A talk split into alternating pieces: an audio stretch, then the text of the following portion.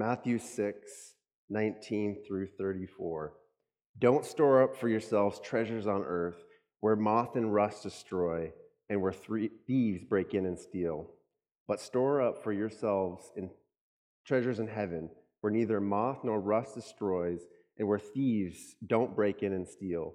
For where your treasure is, there your heart will be also. The eye is the lamp of the body. If your eye is healthy, your whole body will be full of light. But if your eye is bad, your whole body will be full of darkness. So if the light within you is darkness, how deep is that darkness? No one can serve two masters, since you'll either hate the one and love the other, or he will be devoted to one and despise the other. You cannot serve both God and money. Therefore, I tell you, do not worry about your life, what you will eat or what you will drink, or about your body, what you will wear. Isn't life more than food and the body more than clothing? Consider the birds of the sky. They don't sow or reap or gather into barns, yet your heavenly Father feeds them. Aren't you worth more than they? Can any of you add one moment to his lifespan by worrying? And why do you worry about clothes? Observe how the wildflowers of the field grow. They don't labor or spin. Yet I tell you, not even Solomon in all his splendor was adorned like one of these.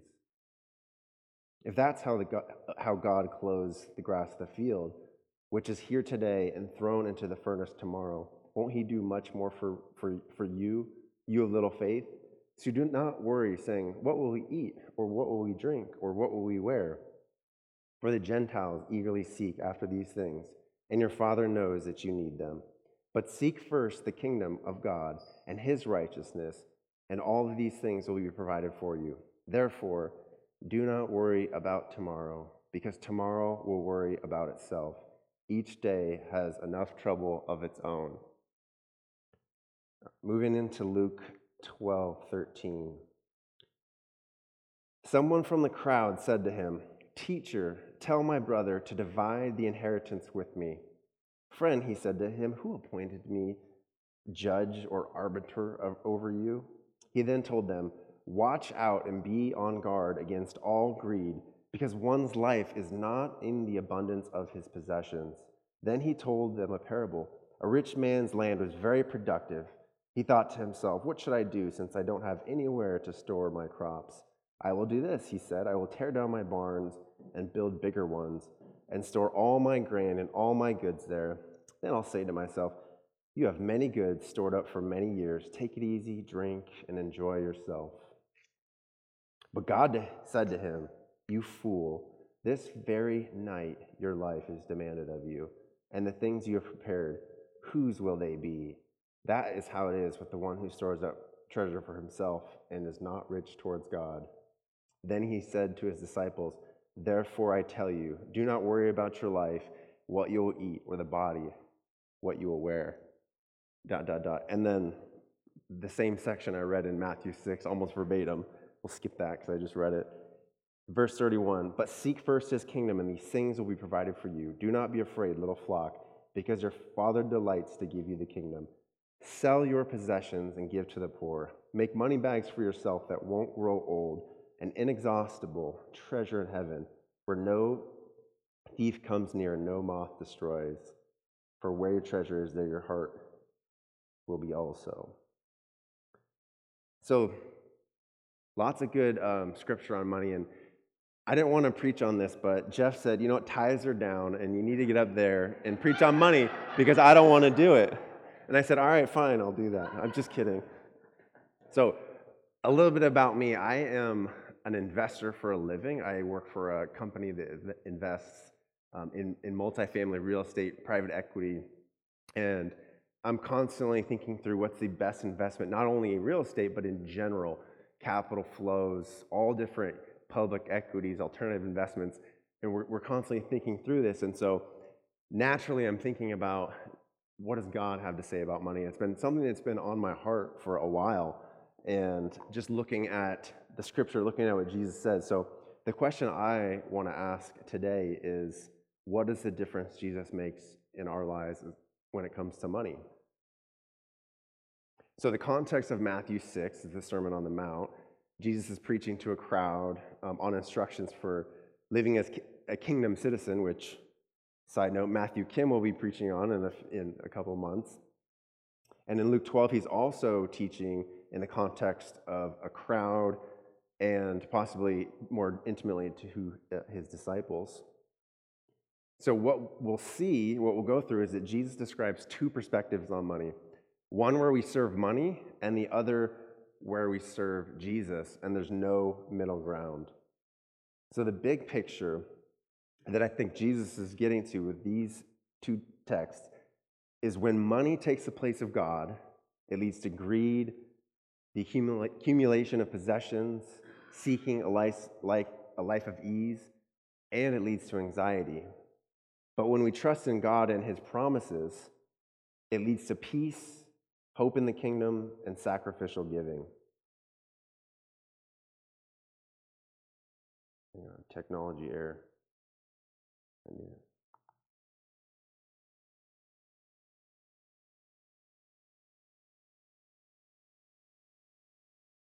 Okay. Theme number one you cannot serve God and money. Matthew 6 24. No one can serve two masters, since he'll either hate the one and love the other, or he'll be devoted to one and despise the other. You cannot serve God and money. Jesus here is pitting trust against money with trust against God, and he makes a very strong contrast love, hate, be devoted to, despise. There's no middle ground. And I wanted to know why does Jesus talk about money in such strong terms? Why does money get elevated this way? And I think a key component is that money, perhaps more than anything else, can provide the pleasure, glory, or greatness, and sense of security that um, our hearts desire. And I, these desires are fundamentally human, and the Bible doesn't actually put those desires down. Rather, they direct those de- desires to Jesus. So, Jesus is the truest and best source of our happiness, our pleasure, our joy. David declares in Psalm 73 Who do I have in heaven but you? And there's nothing else I desire on earth but you. And he declares God is his portion forever. And one thing that we neglect to realize, and I might err in getting astray from this is that relationships are the number one source of our joy. This is the cheat code that we get from people on their deathbed that we all universally believe, yet we universally don't live out. And that's that relationships are most important, and Jesus is the chief of those. Jesus is the best and greatest source of our glory, the glory and greatness we seek. In Romans 12, we read, We are children of God and if children, also heirs, heirs of God, co heirs with Christ, indeed, if we suffer with him, so that we may also be glorified with him. And in Matthew 18, 1 through 5, the disciples ask Jesus, Who is the greatest in the kingdom? And he goes on to say, Whoever, whoever humbles himself like this child is the one that's greatest in the kingdom of heaven. So we all have this desire for glory or greatness to, uh, within us to one extent or another. We all want to be recognized, to feel accomplished, to feel special, to be well thought of. And note that Jesus doesn't put down that desire in his disciples for greatness. He doesn't say, just don't think about that. It doesn't discourage that. He says, he points it to the kingdom. And lastly, as a component Jesus is the best and truest source of the security we crave. In Romans 8 38 through 39 reads, For I am persuaded that neither death nor life, nor angels nor rulers, nor things to come, nor powers, nor height, nor depth, nor anything other created thing will be able to separate us from the love that is in Christ Jesus our Lord. So the reality is, we often struggle with anxieties that we are going to lose something important to us. And the Bible declares that our desires are fulfilled in Christ and that we are eternally secure in our faith in Jesus and his atoning work on the cross. So these just are a few of the things that God promises us in him. So how does that what does that have to do with money? I think what Jesus is getting at is money can short circuit the need for God in these very fundamental human things.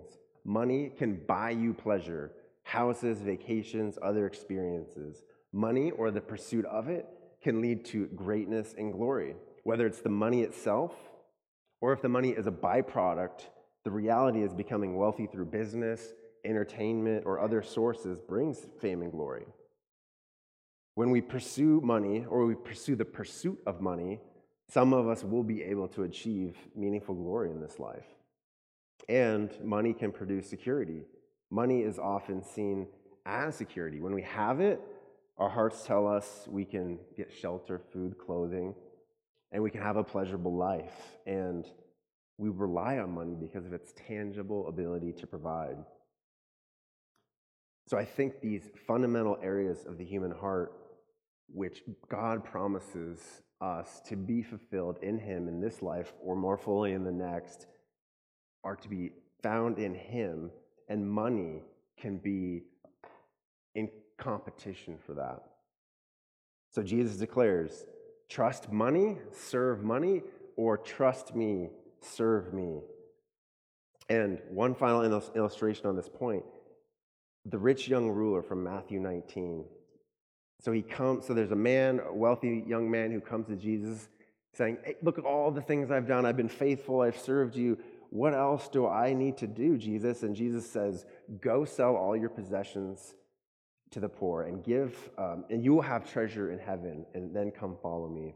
And the Bible records the young man went away grieving because he had many possessions. Then he goes on to say, Jesus to the disciples, Truly I tell you, it'll be hard for a rich person to enter the kingdom of heaven. Again, I tell you, it is easier for a camel to go through the eye of a needle than for a rich person to enter the kingdom of God. I think what Jesus is illustrating here is that if we have everything we need in money, why do we need him? And if we have this great wealth and we have this kingdom on earth, glory, pleasure, security, and we're so fond of it, are we willing to give it up for Jesus? So, this is the condition of our hearts. Money is visible, tangible, and immediate, whereas Jesus is invisible. His presence always isn't tangible, and the fullness of our pleasure, glory, and greatness is not immediate. Our greatest hope is in the kingdom to come, and our greatest home is with Jesus when we meet him face to face. So the question remains God or money? All right, and we're to we'll keep developing this. Theme number 2, life is not the abundance of possessions. Be on guard against greed and seeking a life of ease. So I want to read this again from Luke 12. Jesus tells a, um, Jesus tells a parable after, right after he says, Watch out and be a guard against all greed, because one's life is not in the abundance of possessions.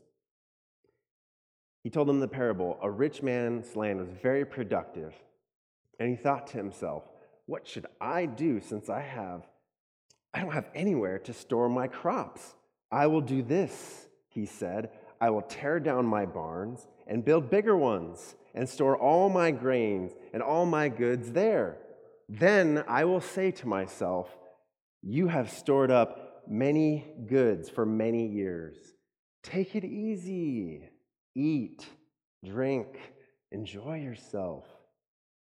But God said to him, You fool, this very night your life is demanded of you, and the things you have prepared, whose will they be? That is, that is how it will be with the one who stores up his treasure for himself and is not rich towards God. So, en- emphasis added there with my tone of voice, but wow, isn't that harsh? Jesus illustrates what a life too preoccupied with money looks like and his perspective on it. And the, the man in the parable, he was wealthy, he had a productive, productive farm. He doesn't seem too unreasonable from our standards. He had a successful business, he saved up and achieved his goal of living a life of ease. Isn't that what we all want on some level? But God declares that foolishness. And the ESV translation translate the, translates the consequence like this this very night your soul is required of you. God does not take money and what we do with it lightly. So, this is a man who has served, who's spent his life worshiping money. He's oriented himself around money and the comfort and ease it affords. And so, why is he foolish? What's foolish about what he's doing? And how do we make sure we're not following, falling into the same trap? I want to read these words again. The man says to himself, You have many goods stored up for many years. Take it easy, drink, and enjoy yourself. Isn't this the very goal of the American dream? Isn't that exactly what our cultural idea of retirement is? And how much as Christians are we bought into this idea? The desire for cars, houses, vacations. Our culture is saturated with materialism. In Romans 12, Paul declares, Do not be conformed to the pattern of this world, but be transformed by the renewal of your mind. Jesus says, Be on guard against greed.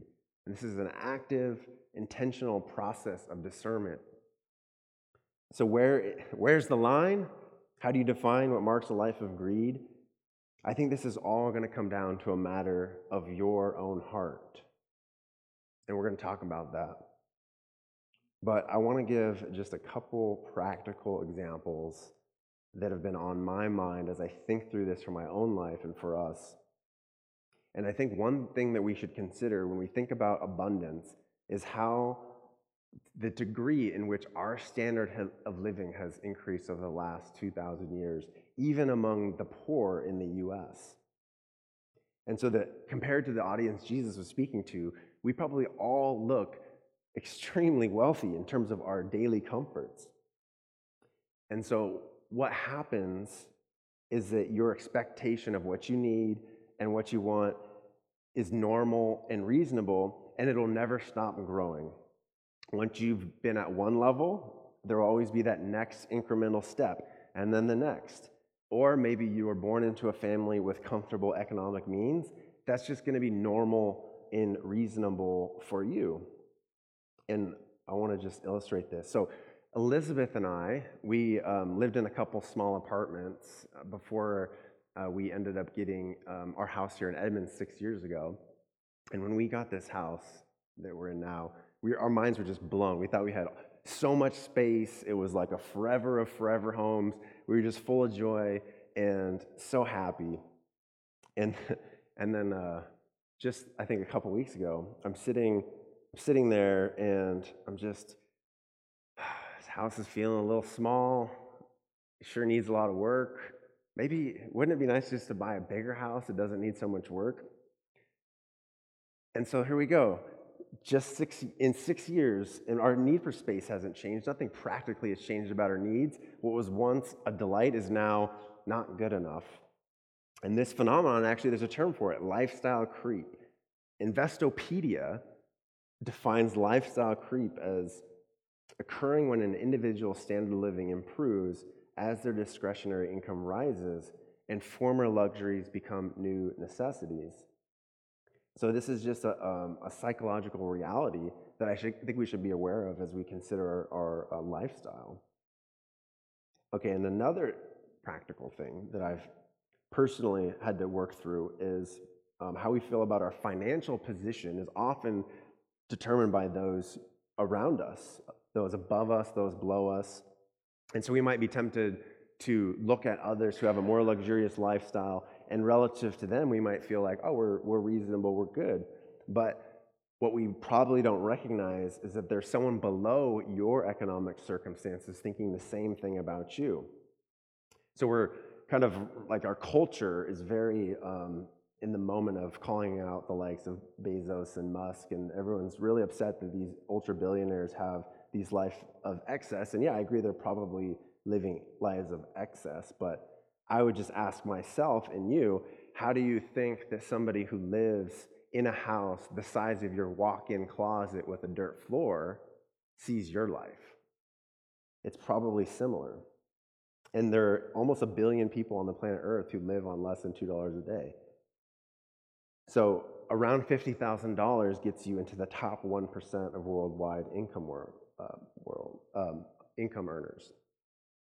So, as I stand up here today, I've learned that I can't judge anyone. And this point is, is very true for me because I grew up with, you know, not a, a high level of economic means. My, my mom was a house cleaner raising my brother and I um, on minimum wage, and we had all the things that you would have kind of in a, in a, a poor upbringing. Most of my clothes were, were hand me downs from my uh, older cousin. And I remember when I got to college, I learned about these things called designer jeans. And I thought it was absolutely ridiculous that somebody would spend over a $100 on a pair of jeans. You know what I bought at Nordstrom Rack a couple months ago? A pair of designer jeans. But I still have the tags on it. I might take them back after this sermon. so, Jason 10 years ago would absolutely judge the Jason today for his lifestyle. And so, what I've realized is that I'm no, I'm no different. If I was a billionaire, the reality is I would have a billionaire's lifestyle.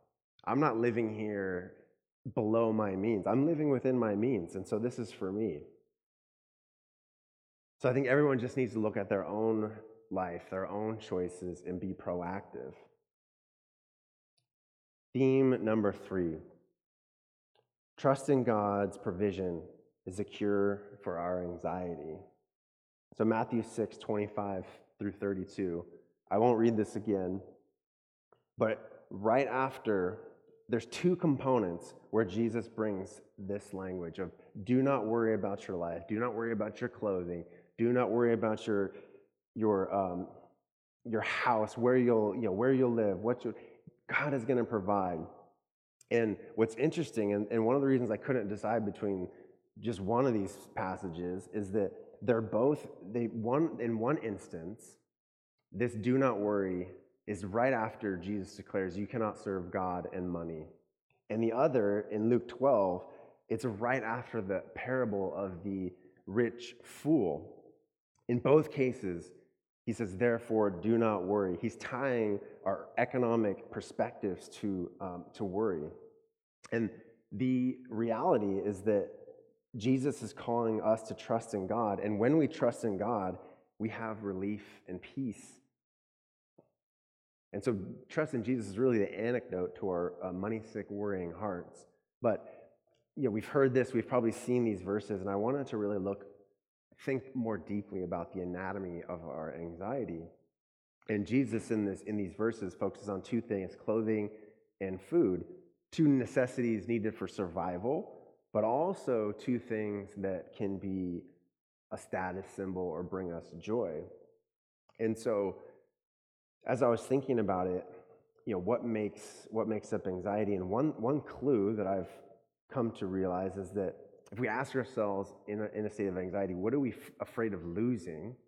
Or what are we afraid of not obtaining, can sometimes be the answer for why we're anxious. And so, you know, the historical perspective here, as Jesus is communicating to this audience, I don't know exactly the heart of the audience at that time in the first century, but more than likely, that audience you know, as artisans, as uh, farmers, as fishermen, as a more rural place, they were, they were more often than not probably familiar with if the fish aren't biting or if there's a drought, I'm going to go hungry and I won't have clothes. And so it's possible that they were actually afraid for their life more frequently than we probably are. I'm not sure about that. And but maybe they were worried about pleasure and status and they wanted to keep up with the Joneses and they were afraid of not being able to do that.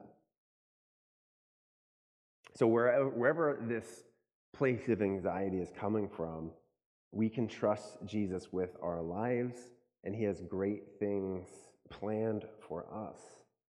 So, in terms of money, what are we afraid of losing, or what are we afraid of not obtaining? And what's J- Jesus' answer to those fears? But so far, we've covered of our big picture idea. When money takes the place of God, it leads to seeking a life of ease, greed, and anxiety. Because remember, if you're trusting in money, then what if money goes away? What if it's not there? What if you have to go backwards in your lifestyle? If you're trusting in God, as we'll get to, if we trust in His position, uh, provision, we have peace.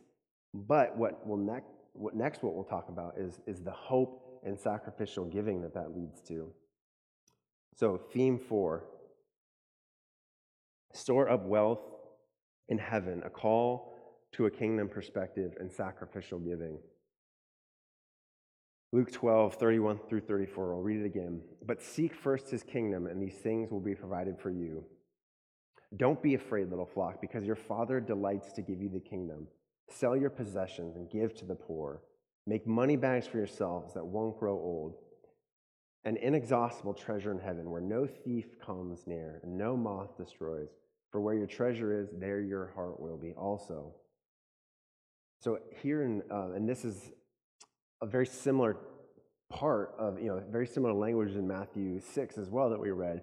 And these are pointing to, I think, absolutely critical truths that are so important for us to absorb in order to allow Jesus to actually make a difference in our lives as it comes to money.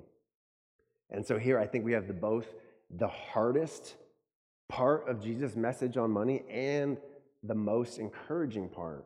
So let's start with, with the latter. What's, what's most encouraging? In Luke 12 31, seek first his kingdom, and these things will be provided for you. Do not be afraid, because your Father delights to give you the kingdom. And Matthew says, store up treasures in he- heaven. And here's, here's the reality you and I, in Jesus, we are wealthy beyond our wildest dreams. We are famous and glorious, but not yet. At least some of us, not yet but we will all be in the life to come because you were adopted as sons and daughters and you're heirs. And so I think about the places where royalty exists still, like, you know, how uh, the royal weddings of, of England and just the whole world gets into a giant tizzy. I mean, these, this is a, a regal kind of experience that the Bible connects us to as prince and princesses with Jesus. Um, Paul illustrates in 1 Corinthians 2 9, he says, No eye has seen, nor ear heard, and no human heart conceived what God has prepared for those who love him. And so the Father delights to give us the kingdom, and our minds can't even fathom how good it will be. And so I just want to pause and clarify before I go any further that the Bible teaches that by our faith alone, in Christ, we are forgiven, justified, and brought into the kingdom. So we have a seat at Jesus' table no matter what we do if we have faith because Jesus' blood has bought that seat. So it's really important not to interpret this as something you do to earn God's favor. However, the Bible does teach that there are rewards and that we can actually build wealth in the kingdom by what we do today in response to what Jesus has done. So Jesus says, lay up for yourself treasures in heaven. And in Ma- so and then another area that I think is really fascinating, Matthew 19, 28 through 30, Jesus says something similar. He says, anyone who has left houses or brothers or sisters or father or children or fields because of my name will receive a hundred times more and will inherit eternal life. But the many who will be first will be last, and the last will be first. So he, here, Jesus is broadening sacrifice to not just money, but everything we love and hold dear, whether it's even, even family. But fields, that's a business. To give up field is to give up a business and an economic source. And what, is, um, what does Jesus say you will get in return? 100 fold. That has to mean something tangible. I don't know how else it can be interpreted, interpreted other than Jesus says if you give something up, you will get 100 fold that in the life to come. And as an investor, I think about a 100x return is actually off the charts. To go from one to two is a, is a 100% increase. To go from one to 100 is a 10,000% increase. Let me know if you have an investment that's better than that. So, you know, if I ever had the chance to, to buy a 30 foot yacht and I give it up to give it to the poor, I'm expecting a 3,000 foot yacht in heaven. If I ever give a 5,000 square foot view home, I'm expecting a 500,000 square foot view home in heaven. Otherwise, I'm going to have something to say to Jesus about that. All right, so I'm joking about that. Um, but the kingdom has pleasures beyond what we can even imagine. Houses, boats, vacations, they're not even, they're not even what we have. There's going to be so, something so much better that we can't even wrap our minds around. And here's the other thing it's important to realize that giving is a matter of each person's heart and each person's individual circumstances. It's not just for the wealthy, it's, it's for everybody and wherever they are in their circumstances. This is something for you to do as worship with what you have. And here's another fun thing. I was thinking about, you know, that study where they um, they test kids' attention span and patience, and they're trying to test something, and they say, hey, you can have one marshmallow now, or if you wait t- uh, 10 minutes, you can have two marshmallows. And so I feel like what Jesus is basically saying here is give up something in this short life, and then in the next, you'll have far more than you can imagine. It's essentially the uh, Christian version of the marshmallow test. So I think that um, sacrificial giving is very challenging to us. So I would say, why not allow for some level of this motivation? I think it's as an investor, it's motivating to me. We all have this concept of saving. The Bible, these are Jesus' words. I think we should we should look at them. What does laying up treasure in heaven mean? And I think what this is coming down to is sacrificial giving. But seek first his kingdom and then Jesus says a little bit later, sell your possessions and give to the poor. He says, sell your possessions and give to the poor. So is Jesus literally asking the disciples or the audience to sell everything that they have and give to the poor? Probably not, maybe.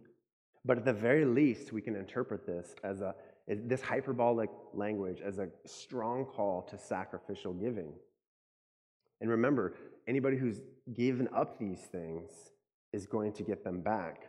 And sacrificial living is more than just money, it's time, energy, gifts, all of that. But I think this is the process by which you store up treasures in heaven. And at this point, I've really only argued that the most selfish thing you can do is give up your life and money because it's just an act of delayed hedonism. It's just a 100x return on my investment that I'm going to cash in in the next life. So I haven't even asked us to do anything difficult. It's just save up for the next life. But we also have to remember that, tan- that money does tangible good and it's a way for us to love people and glorify God. I think this is really the greatest purpose of our giving is to help those in need and to reflect God's love and generosity. So just I want to emphasize this because money it can feed people who are hungry tonight.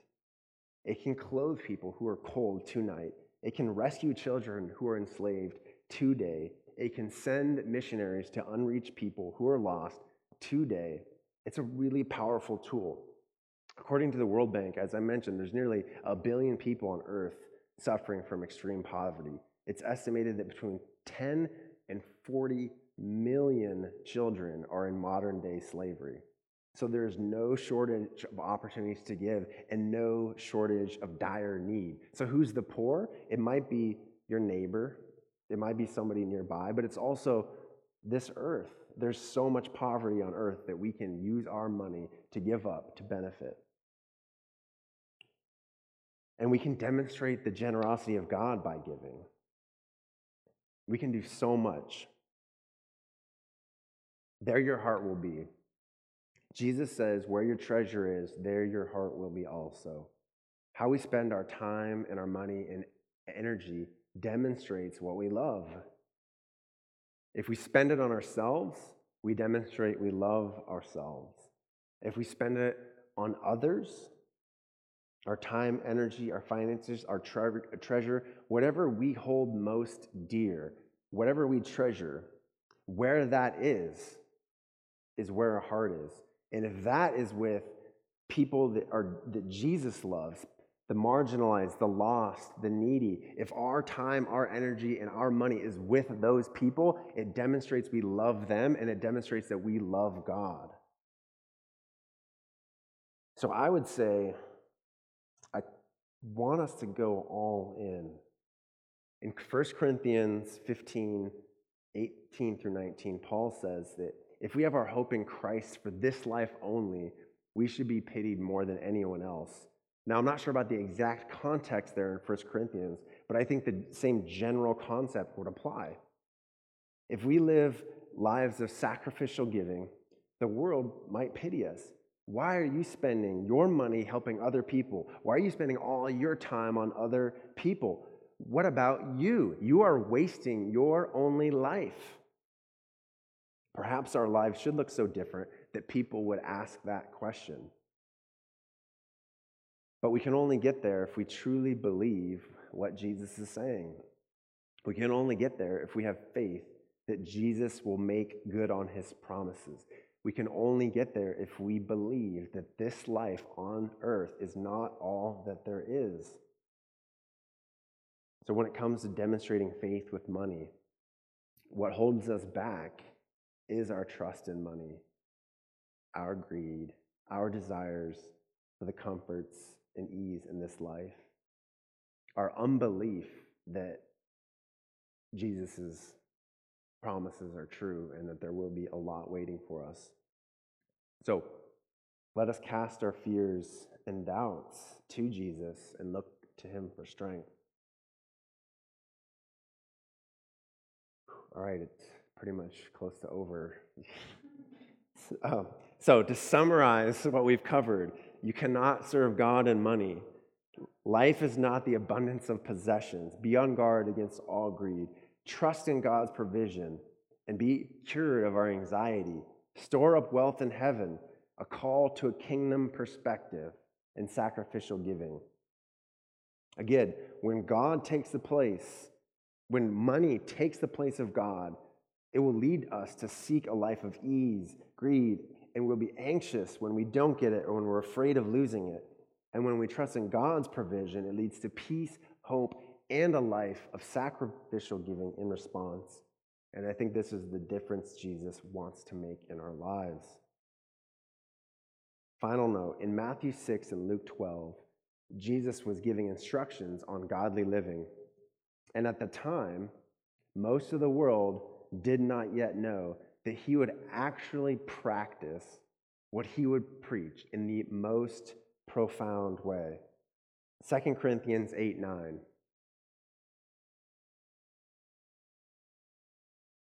For you know the grace of our Lord Jesus Christ.